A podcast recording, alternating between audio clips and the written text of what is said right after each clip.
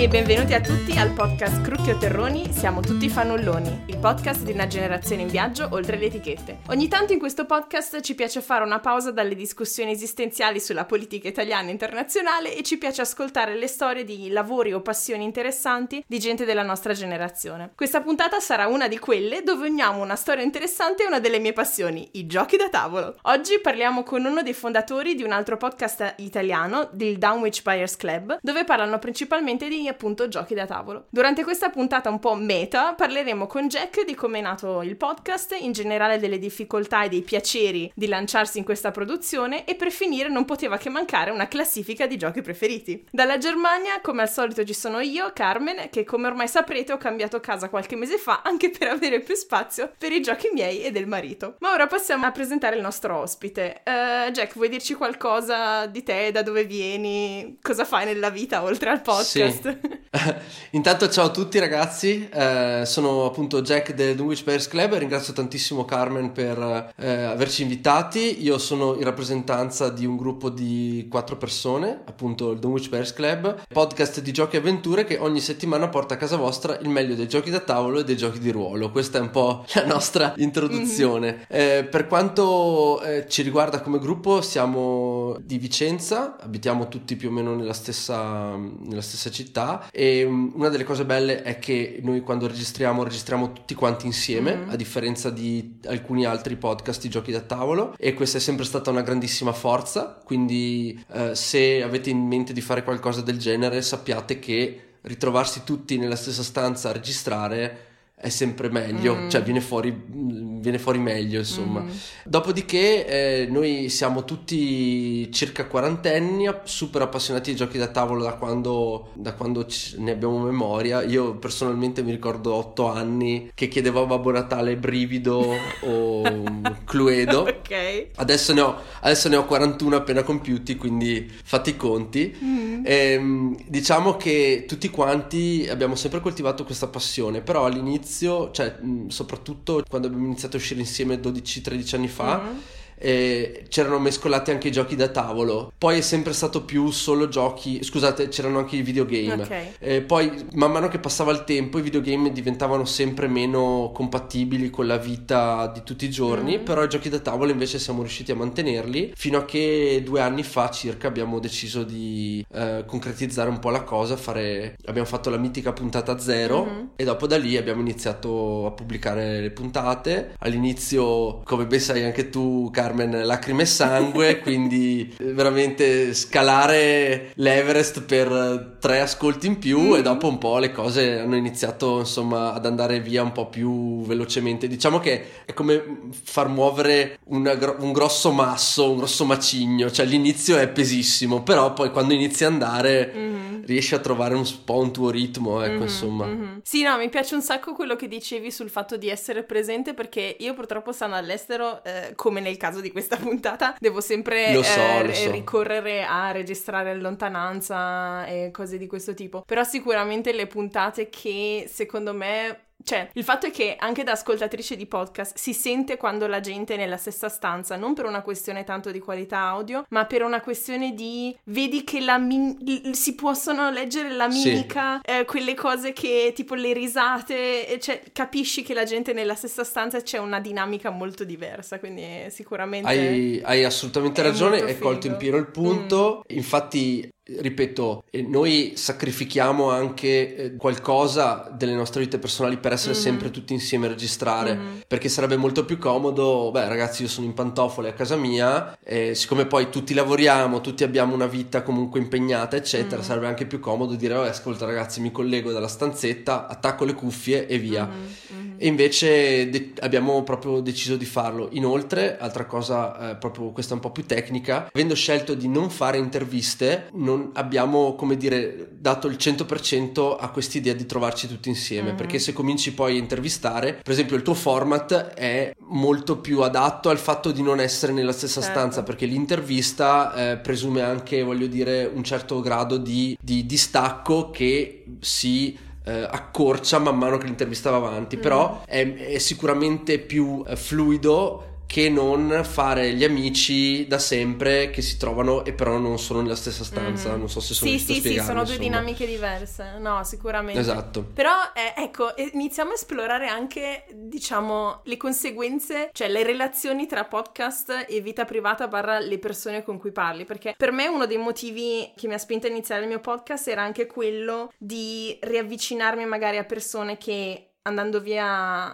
dall'Italia avevo perso i contatti, però ci tenevo a, sì, insomma, a riavvicinarmi, a sentire persone di cui continuavo ad avere stima e interesse di quello che facevano ed è stato bello perché con la scusa di parlare di un tema specifico e fare un po' di informazione, alla fine finivi a risentirti e riavvicinarti. Per voi come gruppo di amici, come dinamica, fare il podcast che cosa ha comportato? Beh, eh, allora, questa è una domanda eh, molto, molto interessante interessante. Da noi eh, c'è stato eh, all'inizio un, um, un, cercare di coinvolgere gli amici, le, le cerchie ristrette mm. dei nostri, soprattutto quelli con cui condividevamo sostanzialmente i giochi. Mm. E poi si è allargata ed è diventata una specie di rete nazionale. Con eh, gruppi di fan sparsi per il territorio, che è una cosa che mi fa impazzire, cioè mi piace tantissimo. Mm. Adesso abbiamo, nell'ultimo episodio si scherzava sulla community degli ascoltatori genovesi, ok. che eh, facciamo, facciamo, anche un sacco di scherzi sul discorso del mare, delle focacce, mm-hmm. le solite robe. Mm-hmm. E dopo, per esempio, a, fi- a, inizio marzo andremo a Cuneo a fare un, un evento, e siamo, ci hanno invitato lì. Figo. E quindi per noi è stato, poi abbiamo abbiamo tra l'altro stretto un, un, grande rapporto con un gruppo di ragazzi che fanno giochi da tavolo di Brescia mm-hmm. che si chiamano Four Brains for Games. Okay. Sono due coppie e sono tutte amicizie nuove che si sono create nell'ambito del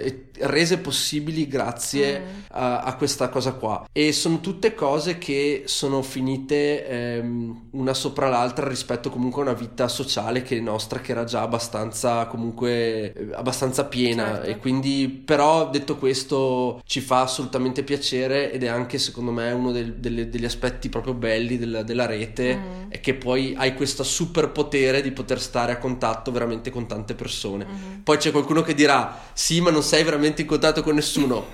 ok, vero, però insomma eh, devo dire che eh, avere questo rapporto diciamo online che due o tre volte all'anno poi si concretizza in incontri veri e propri, mm. manifestazioni, Modena Play, adesso la grande convention italiana del gioco da tavolo mm-hmm. in programma la prima settimana di, di aprile, e lì poi vedi tutta questa grande mole di persone e, e, ti fai veramente, cioè secondo me, io credo che sia un'esperienza che arricchisce molto, mm-hmm. posto che ovviamente gli affetti e le amicizie reali e della tua vita ci devono comunque Vabbè, essere insomma alla quella base ecco. è un'altra cosa certo certo esatto, certo. e um, tornando quindi appunto alle origini alle motivazioni perché mi immagino che questa cosa della rete di, di amicizie nuove sia una cosa che sia avvenuta col tempo che magari all'inizio non era proprio il, uno dei vostri scopi principali da, da, dove è nata l'idea di fare questo podcast il Downwish Buyers Club cioè mh, qual è il senso del vostro progetto così per presentarlo un po' Eh, dunque, il discorso è semplice. Eh, noi siamo partiti. Noi facevamo prima delle nostre serate di gioco, facevamo sempre una cena assieme, mangiavamo mm, tipo la classica pizza prima di iniziare mm-hmm. a mhm. giocare. E mm,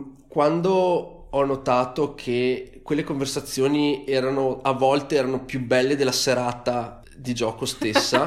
ok. Ehm, perché ci raccontavamo le esperienze che avevamo avuto durante la settimana, le impressioni, i giochi che avevamo fatto, e eh, ma sai che tizio mi ha fatto vedere questo, Caio mi ha fatto vedere quest'altro, eccetera. Mm. Ci raccontavamo esperienze anche passate e a un certo punto ho detto ragazzi questa roba secondo me, boh, sai che c'è, secondo me è molto interessante. Mm. Il senso, la missione è portare il meglio di quello che è in questo momento un mercato sterminato che si è completamente espanso, modello Akira, non so se... Eh, riuscite a cogliere la citazione, però è un mercato che negli ultimi 10-15 anni è proprio esploso, mm. l'offerta è mostruosa uh-huh. come varietà, come quantità e come anche varianza di qualità, mm. cioè va da prodotti incredibili a semispazzatura. Sì. Il nostro, il nostro compito è quello di prendere in questo enorme foresta di tutto quello che c'è e portare delle esperienze valide e mm, delle, delle, dei giochi che valga la pena di provare mm. e magari su cui anche magari investire qualche soldino ovviamente e quindi sono un po' consigli per gli acquisti, un po' impressioni, un po' mm. guida e, ehm, e, vogliamo fare un po' da faro in questa cosa che è veramente gigante sì. perché adesso chi si approccia al mondo del gioco da tavolo rischia di essere un po' come dire soverchiato dalla grandissima, mm. ripeto, varietà del tutto. Certo, certo. E cioè nel senso come siete passati da avere quest'idea a decidere ok ci facciamo un podcast? Perché voglio dire potevate scrivere non so un blog um, fare dei video eh, su youtube cioè c'erano tante opzioni sì sì certo. Eh, sostanzialmente guarda è stato un, un incrocio di fattori. Mm. e secondo me e lo dico cioè è un giudizio un po' forte però beh, lo dico per trasparenza secondo me il blog scritto nel mondo del gioco da tavolo ha dato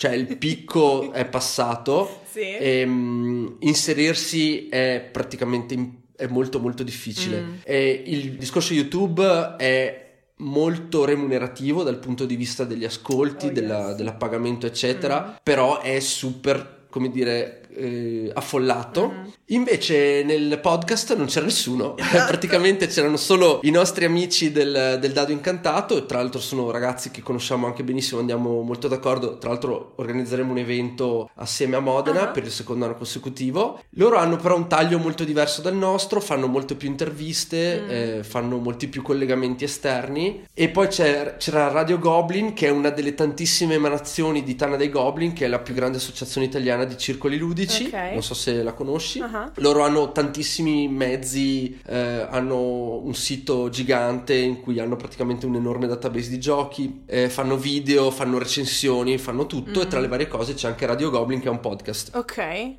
Per il resto c'erano altre entità che però fanno, fanno trasmissioni molto meno spesso uh-huh. e quindi abbiamo deciso e poi dopo aver fatto la puntata zero io ho detto ragazzi eh, fidatevi, secondo me il podcast è un, un mezzo che permette di tirar fuori il meglio di noi mm. e ci permette di farlo in un panorama che offre ancora tanti spazi. Mm. e effettivamente secondo me dopo quasi due anni eh, siamo abbastanza contenti della decisione presa. Eh sicuramente. Per, parlando di cifre adesso quanta gente vi segue più o meno? E quanti, intanto quanto producete? Cioè è una settimana giusto le puntate? Settimana mm-hmm. sì una settimana mm-hmm. ehm, facciamo episodi che durano dall'ora un quarto alle due ore. Mm. tipo quello su Pandemic le... sono... che ho finito di quello... ascoltare oggi. Era bellissimo però due ore stavo morendo.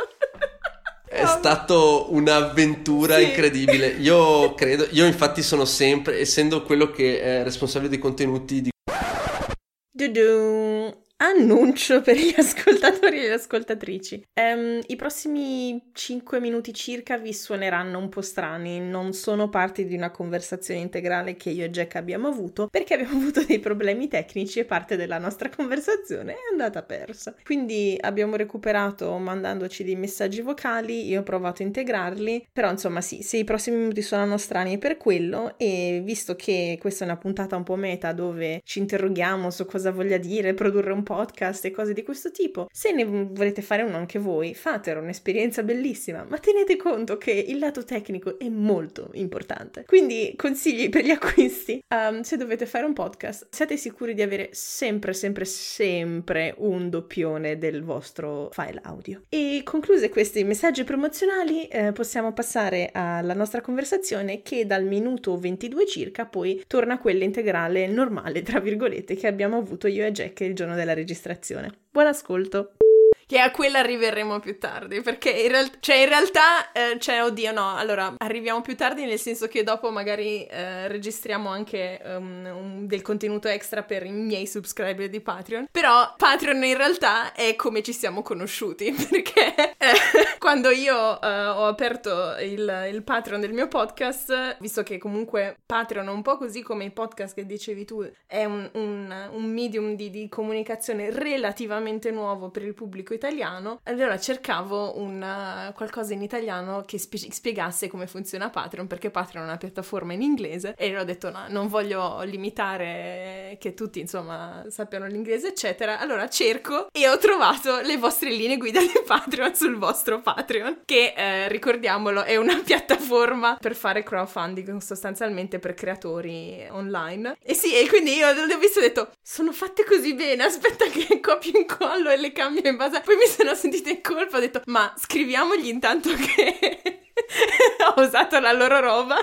Allora, per quanto riguarda il discorso di che cosa rappresentano per noi i Patreon, mm. ti posso dire che eh, come tu sai il pubblico è diviso più o meno come una cipolla Abbiamo mm. un cuore di persone eh, che eh, sono proprio la, noi li chiamiamo la cerchia interna, che sono quelli che ti ascoltano, partecipano e sono, tra virgolette, fedelissimi. Mm-hmm. Poi abbiamo una eh, fascia intermedia nella quale si situano eh, quelli che ti ascoltano praticamente sempre, eccetera, però non si fanno tanto sentire. Poi c'è una fascia allargata molto più grande di persone che eh, invece ti ascoltano occasionalmente e eh, per le quali tu fai un ruolo da, diciamo, comprimario. Mm. Ovviamente i Patreon è un modo per solidificare e eh, diciamo rendere ancora più vicendevole il rapporto mm, con sì. il primo strato, quello proprio dei, dei, dei fan eh, che ti sono più vicini. Noi um, con loro abbiamo un dialogo costante e sono anche quelli che possono,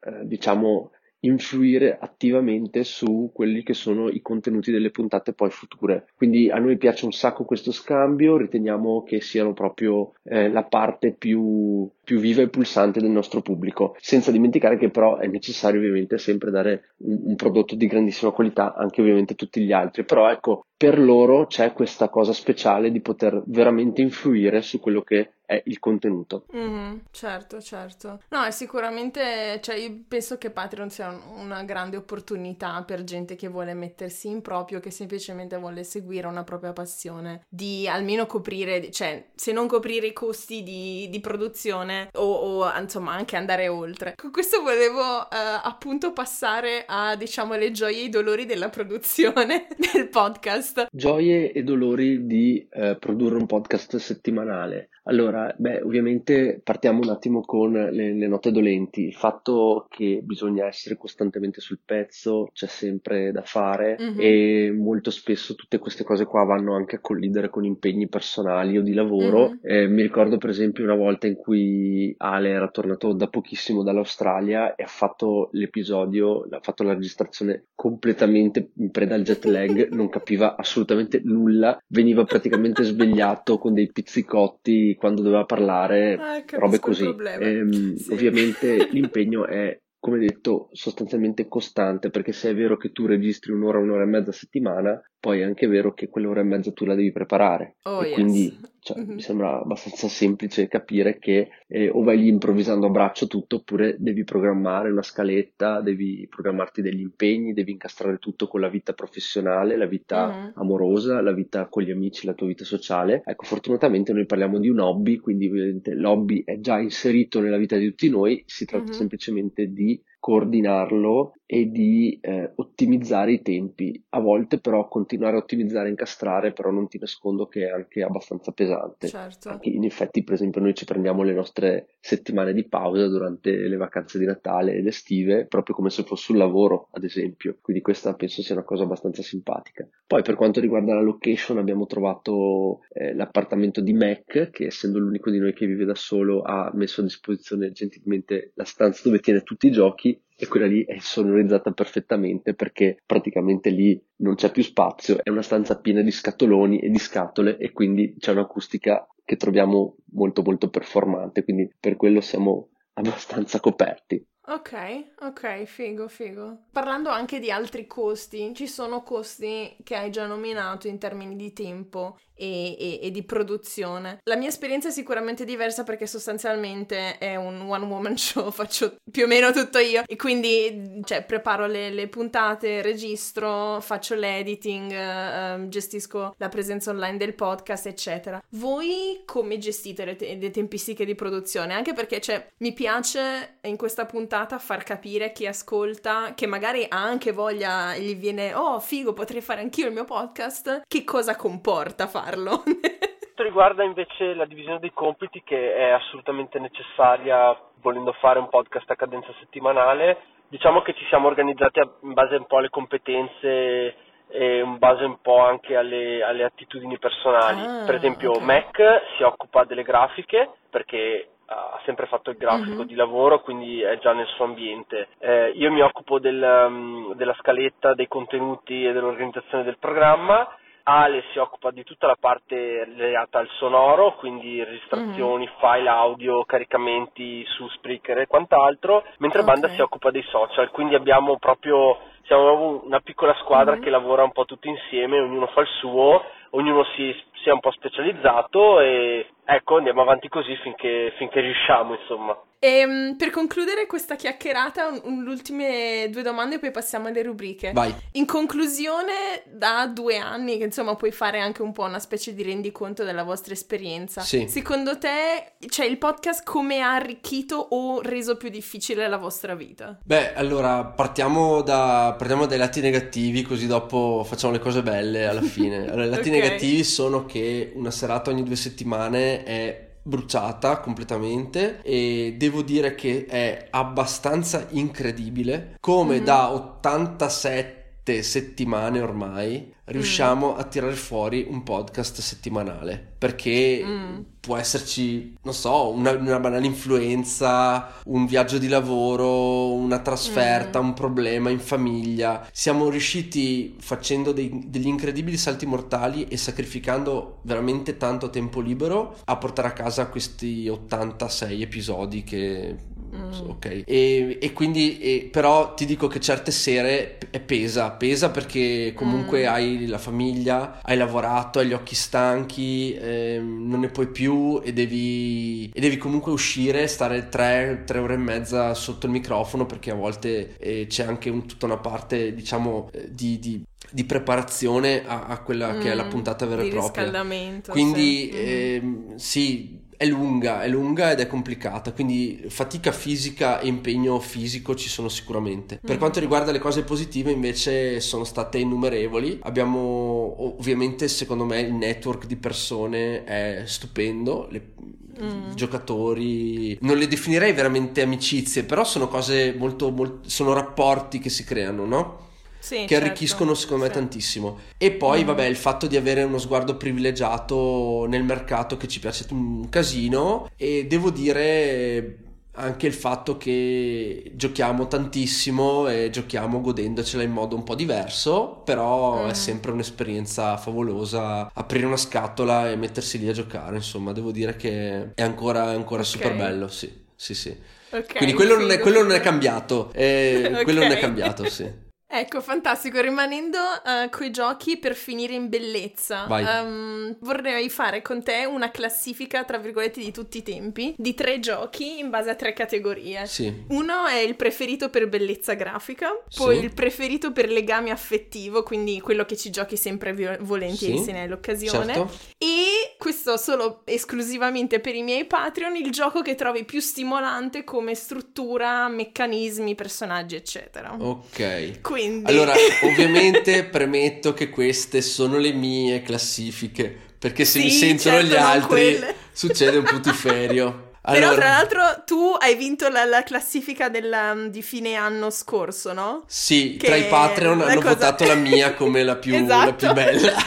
quindi quindi sì. si incazzano ancora di più. Ok, va bene, no, no, è la tua classifica personale. Sì. Allora, partiamo con il preferito per bellezza grafica. Eh, allora, è quello che mi ha veramente eh, ucciso per bellezza grafica e usabilità del tutto, perché ci sono dei giochi mm-hmm. che potenzialmente sono stratosferici dici però devi portare le miniature a montare e a dipingere e quindi mm. questa roba qua per me eh, mi toglie un po' di valore e devo dire che si chiama Mac vs Minions okay. ed è un gioco della um, eh, della stessa casa di software della Riot Games che produce mm-hmm. League of Legends, il famoso videogame uh, multiplayer. Ah, okay. Loro hanno fatto okay. il gioco da tavolo. Il gioco da tavolo non c'entra uh-huh. niente col videogame, non è neanche lo stesso meccanismo. Il gioco da tavolo racconta una storia attraverso 10 scenari. È un cooperativo buffo, divertente, ma eh, super anche, come dire, ehm, coinvolgente e mm-hmm. contiene dei materiali e un'esperienza tattile visiva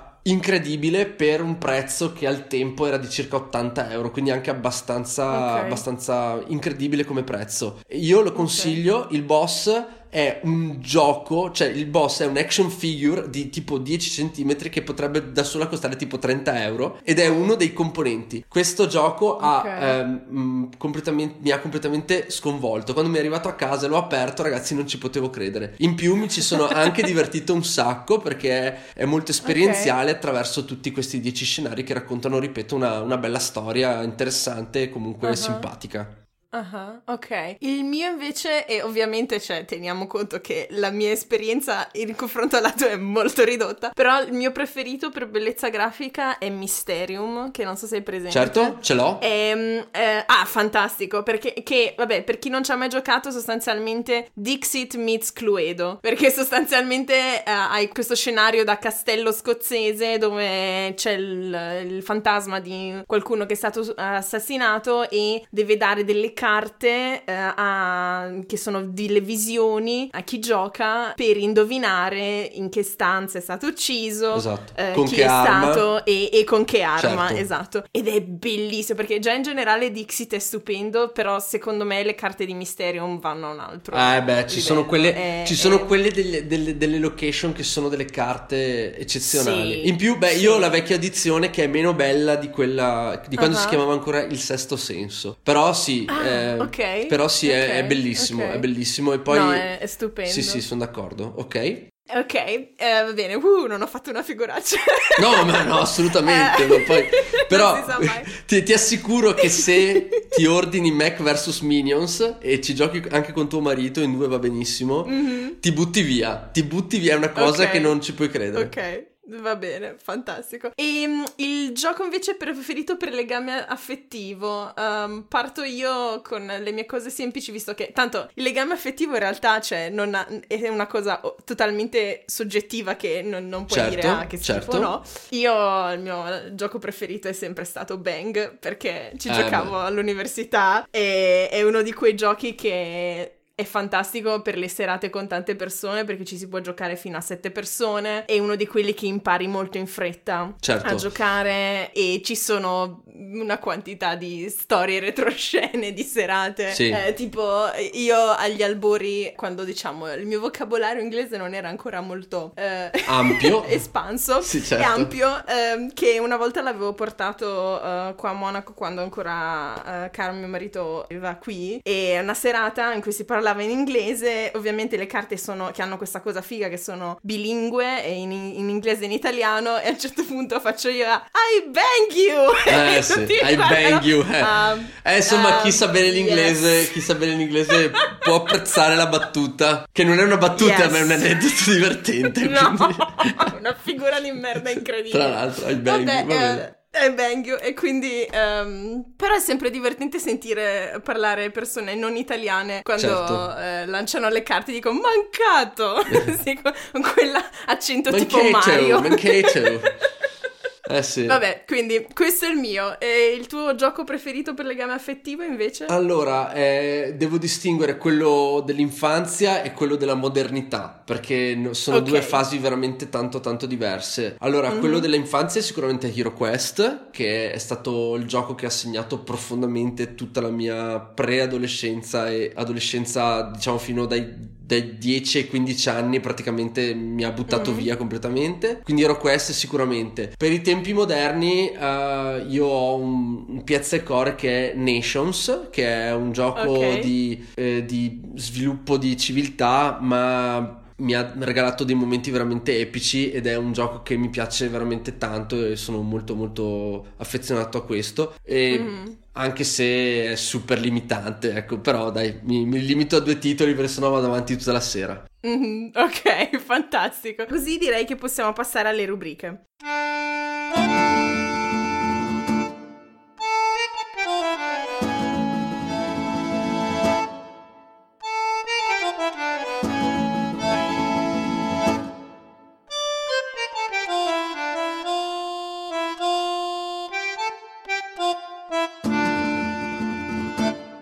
Ben ritrovati a tutti e tutte nella prima rubrica In giro per il mondo, dove di solito vi parliamo di posti da visitare e, non so, cibi e bevande tipiche dei posti che abbiamo visto in giro per il mondo. Oggi però facciamo una cosa diversa e vi parliamo di fiere del gioco Eh, e posti più o meno collegati al mondo nerd del quale insomma che condividiamo la nostra passione che vale la pena visitare. Io inizierei con eh, diciamo un po' di pubblicità mh, molto sentita perché sicuramente sì, insomma, se la merita. Io vi parlerò di un mio amico che ha avuto il coraggio di mettersi in proprio nel suo paesino del Salento dove ha aperto una cartofumetteria che si chiama Fromix eh, e sta a Leverano. Io e Carla l'abbiamo visto ancora prima che inaugurasse ed è una figata perché penso che di questi posti in Italia ce ne vorrebbero di più. Cioè, è un posto, mh, non so, magico dove comprare da un lato colori, però specializzati anche per fare le cose fighe tipo fumetti e cartoleria normale, ma anche ci sono, non so, magliette, tazze, gadget di cultura pop, fumetti, libri dalla Marvel a Game of Thrones,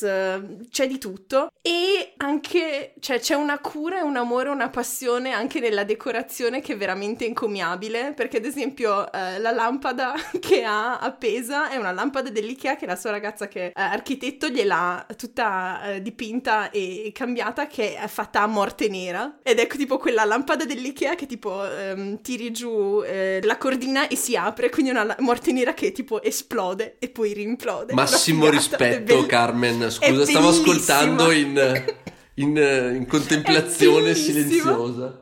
Una delle sue porte interne è fatta come la porta del TARDIS di Doctor Who. Insomma, sostanzialmente è una specie. Per chi c'è stato a Londra, è una specie di Forbidden Planet, solo grande come una stanza sola. E pieno di voglia anche di fare progetti extra fichissimi, come non so, corsi di fumetto. ehm, vorrebbe fare anche presentazioni di libri o in collaborazione con il cinema locale far vedere ehm, film eh, e serie, cioè nel senso, non so, è uno di quei posti che mi dice sì, la gente della nostra età può fare cose fighe e ci vorrebbe un sacco di coraggio e per cambiare le cose e fare queste cose fighe, ecco. E quindi niente, andate da Fromix e se capitate in Salento e invece tu immagino ci parli di fiere? Allora, Carmen, ti dirò che eh, ovviamente in Italia eh, abbiamo la grandissima fortuna di avere due appuntamenti straordinari. Il primo Mhm. è il primo weekend di, eh, di aprile, che è eh, il classico Modena Play, che è la Mhm. fiera italiana del gioco da tavolo storica, anche lì siamo sui 30 anni di vita più o meno. E poi Mm. abbiamo Lucca Comics, il primo weekend di novembre, quindi sono ai poli opposti dell'anno praticamente. Mhm. Anche lì eh, si sono dotati di un padiglione gigantesco per i giochi da tavolo, hanno visto crescere i giochi da tavolo da semplice accessorio secondario rispetto a fumetti e quant'altro. Adesso il gioco da tavolo entra e ha un bellissimo ruolo dentro questa cosa incredibile e unica veramente al mondo, ragazzi, che è Lucca. Mm. Se non siete mai stati a Lucca Comics, sappiate che in Italia abbiamo qualcosa che nessun altro ha, cioè Lucca Comics. Sì. Gli americani possono avere il Comic Con, i giapponesi possono avere le loro convention a Tokyo, i tedeschi possono avere mille fiere, però una roba pazzesca in una città medievale come Lucca non ce l'ha nessuno al Mm. mondo. E infatti diventato, sta diventando un fenomeno, adesso è un fenomeno nazionale e si sta Mm. muovendo anche il mercato estero, anche se in realtà il prodotto che viene offerto a Lucca è strettamente in italiano, perché è di tutta editoria Mhm. italiana, eh, però è talmente fuori di testa che gli stranieri cominciano a venire perché è una roba che non, Sì. non esiste, cioè se non avete visto Mm. Lucca Comics, soprattutto negli ultimi due o tre anni, ragazzi, da quando hanno spostato i palchi, e so- sottolineo i palchi, veramente, Sì, è- è veramente ragazzi, eh, è tanta tanta roba. Quindi questi sono i due appuntamenti nazionali imperdibili. Abbiamo eh, poi ovviamente tutta una serie lunghissima di eh, convention di- dedicate ai giochi da tavolo in tutta Italia molto più in primavera e in autunno che nel resto del- dell'anno ovviamente quindi in inverno Mm. si va un po' in letargo e poi quando arriva la primavera e soprattutto dopo Modena esplodono noi saremo il 2 marzo a Bra in provincia di Cuneo ah, per un Ah. evento di una giornata intera che si chiama Ok. eh, Granda Games ed è organizzato da Mhm. a varie associazioni ludiche del- della zona e Mhm. so che ci sono una valanga di comic qualcosa dove c'è sempre gioco da tavolo tavolo, quindi dovete tenere semplicemente mm-hmm. d'occhio la vostra scena locale. Se volete giocare, mm-hmm. sicuramente c'è nel raggio di, dico una cavolata, 100 km, c'è sicuramente qualcosa che fa per voi. E mm. Inoltre, poi uscendo dai confini dell'Italia, ovviamente gli appuntamenti sono Essen a fine, a, a, a fine ottobre eh, ottobre, infatti sì. c'è il problema della quasi concomitanza con Lucca, che per cui quest'anno mm. siamo stati costretti a saltare Lucca per andare in Germania ad Essen. Eh, Essen è molto scomoda perché non ci sono tanti collegamenti diretti con l'Italia, no. però è la fiera numero uno al mondo che se la contende sì. con il Comic Con, che invece è una fiera fatta in pieno periodo ferie italiano, cioè metà agosto, viene fatta a Mm. Indianapolis ed è la più grande Mhm. fiera del Nord America, cioè sostanzialmente come partecipazione di pubblico e come possibilità di giocare è la fiera più grande del mondo nel corso del Mm. è la fiera più grande del mondo appunto perché Essen offre più giochi offre più mercato più varietà però è meno grande Mm. Comic Con è semplicemente sterminata ci sono centinaia di tavoli ed eventi che vanno avanti tutto il giorno 24 ore su 24 di notte di giorno ci sono mega eventi eccetera e il, Mm. um, ed è la fiera più grande del mondo. C'è il discorso che eh, rispetto ad Essen, ovviamente essendo in inglese, perché è in America, e anche dal punto di vista linguistico è molto più approcciabile rispetto a Essen, dove in realtà ris- Sì. che risponde primariamente al, diciamo, al, car- al criterio mercato tedesco. Mm, Invece eh, mm, Comic Con certo. è eh, ovviamente inglese, anche se ovviamente ragazzi Mhm. dovete volare fino agli Stati Esatto. Uniti e soprattutto Esatto, dovete dormire in zona in. Indianapolis durante quel periodo lì che non è affatto facile. Esatto. E Anche se non è neanche facile neanche a Essen, perché eh, No, io ho assolutamente. due che ci vanno ogni anno, li sopra- abbiamo soprannominato gli Essen Boys. Esatto. Perché ogni anno eh, ci vanno e poi quando se ne stanno per andare prenotano già l'albergo per l'anno dopo. Cioè è una roba allucinante. Eh, insomma, chi, chi frequenta fiere in Germania anche per altri, in altri campi sa benissimo quanto sia Mm. difficile dormire vicino alle fiere in Germania. Sì, sì, sì, è allucinante. Va bene, allora così direi di passare all'ultima rubrica, così poi ci salutiamo. Ok.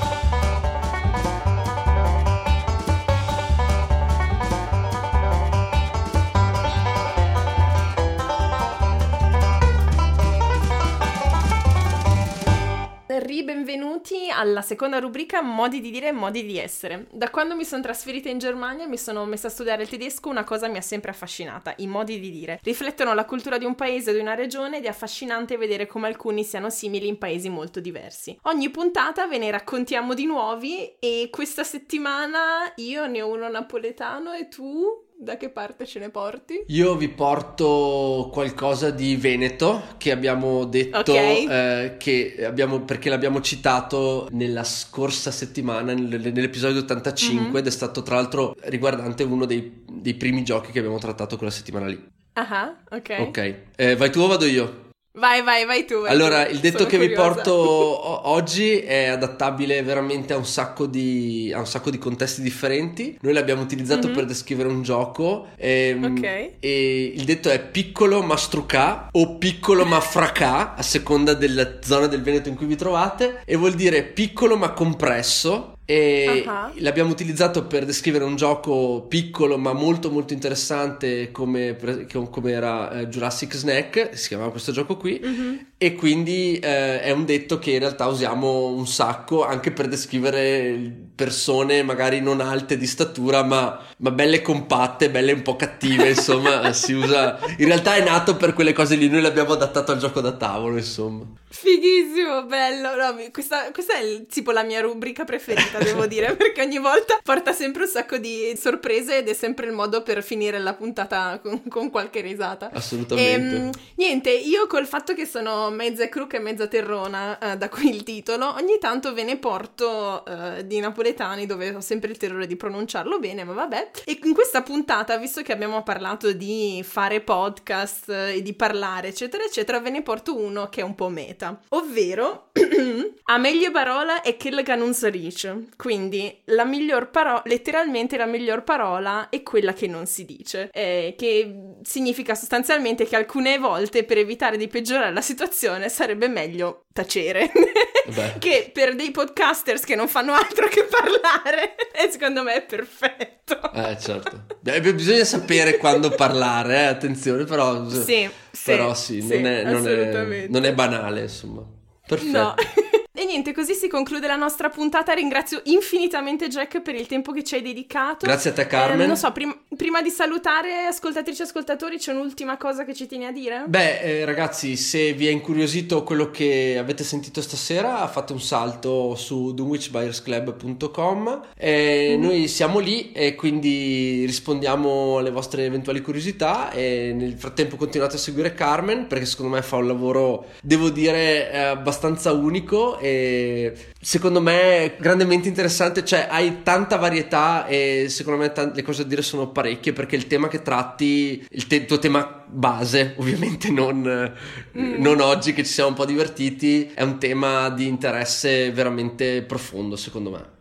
Sì, insomma, la prospettiva della nostra è giusto dare alla nostra generazione intesa un po' più ampiamente, eh, insomma, uno, una platform per, sì. per esprimersi. Non, non, è un argomento, non, è un argomento, così scontato ed è un argomento che sicuramente mm. va, va, preso da diversi angoli e parlandone con diversi tipi di persone ed è, mi sembra il lavoro che vuoi far tu, insomma. Esatto, grazie, grazie davvero. E niente, eh, concludiamo come al solito con i premi per la puntata precedente. Quello per la partecipazione va a Fabiana eh, e Giulia che mi hanno mandato un sacco di idee per continuare a parlare di questioni femminili in Italia rispetto a un commento alla puntata con Teresa. Se state ascoltando questo podcast quando esce lunedì mattina, spero siate arrivati nel frattempo al lavoro, se no tenete duro che il pendolarismo prima o poi finisce. Per domande o commenti eh, visitate la nostra pagina www.facebook.com slash tuttifannulloni o scriveteci a tuttifannulloni chiocciolagmail.com e ricordate, vale sempre la regola del rispetto e della critica costruttiva. Siate il vostro lato migliore, è solo così che le cose cambieranno davvero. Se volete consigliare il podcast ad amici o familiari ci trovate su SoundCloud e su tutte le app dove si ascoltano podcast, Spotify incluso. Se invece questa puntata vi è piaciuta così tanto che ne volete sentire di più, soprattutto la nostra meravigliosa classifica dei giochi, trovate tutte le registrazioni di approfondimento di questa e altre puntate su www.patreon patreon.com slash tuttifannulloni. Questo podcast è curato da me, Carmen Romano, e nella prossima puntata vediamo perché dovrebbe uscire la puntata con la Saku su cosa vuol dire essere adottati oggi in Italia, però sono riuscita recentemente a trovare una persona venezuelana che parla italiano ed è disposta a spiegarci insomma un po' meglio tutto il gran casino che sta succedendo nel suo paese. Quindi insomma, in base a quello che riesco a fare nelle prossime settimane vediamo di cosa parleremo, però rimanete sintonizzati. Tutte le musiche sono di Kevin MacLeod del sito Incompetech. Buona settimana a tutti e ci sentiamo tra due lunedì. Alla prossima!